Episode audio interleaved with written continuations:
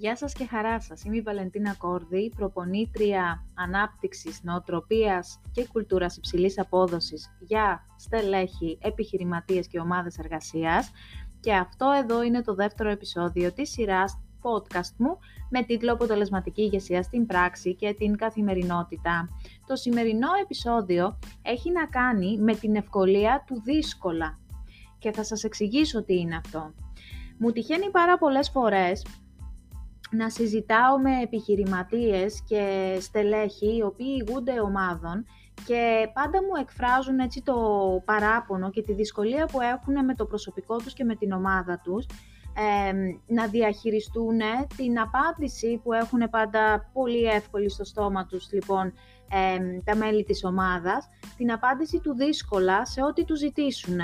Είτε πρόκειται για κάτι καινούριο, είτε πρόκειται για κάτι που όντως μπορεί να είναι λίγο μια, μιας υψηλότερης πρόκλησης να γίνει. Πάντα λοιπόν τα μέλη της ομάδας τους ε, έχουν τη λέξη δύσκολα στο, στο στόμα, με πολύ ευκολία όπως μου μαρτυρούν οι ίδιοι. Ε, καθώς συνεχίζουμε την κουβέντα μας, αρχίζουν και μου λένε το πόσο θα θέλανε να, να δούνε την ομάδα τους να αλλάζει. Μέσα σε αυτή λοιπόν τη συζήτηση ε, ξεκινάω να, να τους λέω τις προϋποθέσεις, τι θα απαιτούσε και από πλευράς τους για να γίνει μια τέτοια αλλαγή και αυτή η συγκεκριμένη συζήτηση συνήθως καταλήγει ως εξής. Καταλήγει να μιλάω με κάποιους ε, leaders λοιπόν ομάδων, είτε είναι επιχειρηματίες είτε είναι ε, εργαζόμενοι manager σε κάποια επιχείρηση, όπου αρχίζουν και μου απαριθμούν οι ίδιοι πλέον τους λόγους γιατί είναι δύσκολο για τους ίδιους να εμπλακούν σε μια τέτοια διαδικασία. Δύσκολα λοιπόν μου λένε θα βρω εγώ χρόνο καθώς πνίγομαι κάθε μέρα να ασχοληθώ με την ε, ανάπτυξη του προσωπικού μου, με την αλλαγή αυτού του τρόπου σκέψης και του mindset. Δεν προλαβαίνω.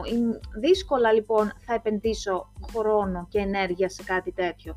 Και βέβαια ε, είναι αρκετά δύσκολο ε, να μου τους απασχολήσεις για πολύ χρόνο γιατί έχουμε και δουλειές. Και επίσης θα μου είναι και δύσκολο αν αυτό απαιτεί να αλλάξω και από πλευράς μου έτσι, κάποιες συνήθειες που έχω αναπτύξει στην καθημερινότητά μου ή τον τρόπο με τον οποίο εργαζόμαστε στην ομάδα ή στην εταιρεία ή να αλλάξω κάποιες συμπεριφορές που έχω αναπτύξει, μου βάζεις πάρα πολύ δύσκολα, Βαλεντίνα, γυρίζουν και μου λένε λοιπόν οι περισσότεροι από αυτούς.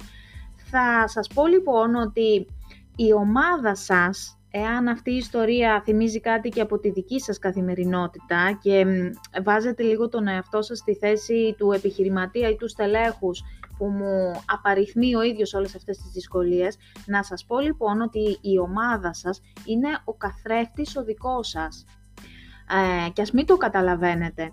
Όπως λοιπόν και οι ίδιοι έχουν αναπτύξει μία αντίσταση στο να κάνουν κάποια πράγματα διαφορετικά από ό,τι έχουν συνηθίσει. Στο να τους πείτε να κάνουν κάτι πιο δύσκολο και αμέσως να έχουν αυτή την αντίδραση ότι δεν γίνεται, δεν μπορούμε, μα αυτό χρειάζεται εκείνο το άλλο το οποίο δεν έχουμε. Ε, όλο αυτό είναι το καθρέπτισμα των δικών σας επιχειρημάτων πολλές φορές και του δικού σας τρόπους σκέψης αλλά και, τη δική, και της δικής σας βόλεψης. αν λοιπόν κι εσείς σε οποιαδήποτε αλλαγή προς το καλύτερο ε, μπορεί να γίνει, αρχίζετε και απαριθμείτε όλες τις δυσκολίες για να γίνει κάτι τέτοιο και ξεκινάτε κι εσείς ε, με ευκολία να λέτε δύσκολα, τότε σας έχω νέα.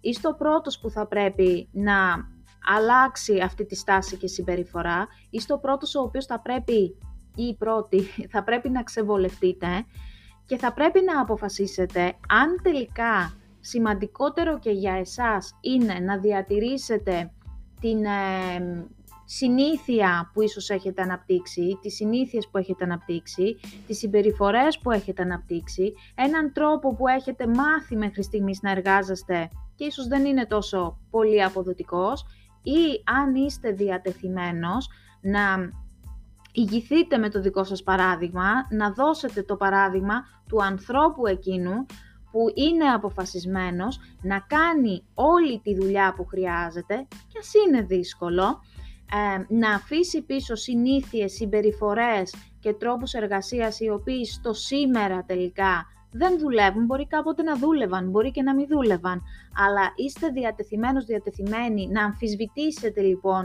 ε, όλα αυτά που μέχρι στιγμής στηρίζονταν περισσότερο στη βόλεψή σας και να αποφασίσετε να κάνετε τη δύσκολη δουλειά, ε, όσο και αν είναι δύσκολο. Άρα λοιπόν, κατά πόσο είστε πρώτοι, εσείς πρόθυμοι να εγκαταλείψετε την ευκολία του δύσκολα ε, ως δικαιολογία και να αποφασίσετε να ασχοληθείτε με τα δύσκολα για να πετύχετε πραγματικά τα αποτελέσματα που ονειρεύεστε να πετύχετε στην επιχείρησή σας, στην ομάδα σας και στη δική σας καριέρα προσωπικά. Σας αφήνω λοιπόν με αυτό το ερώτημα μέχρι την επόμενη φορά. Να είστε όλοι καλά.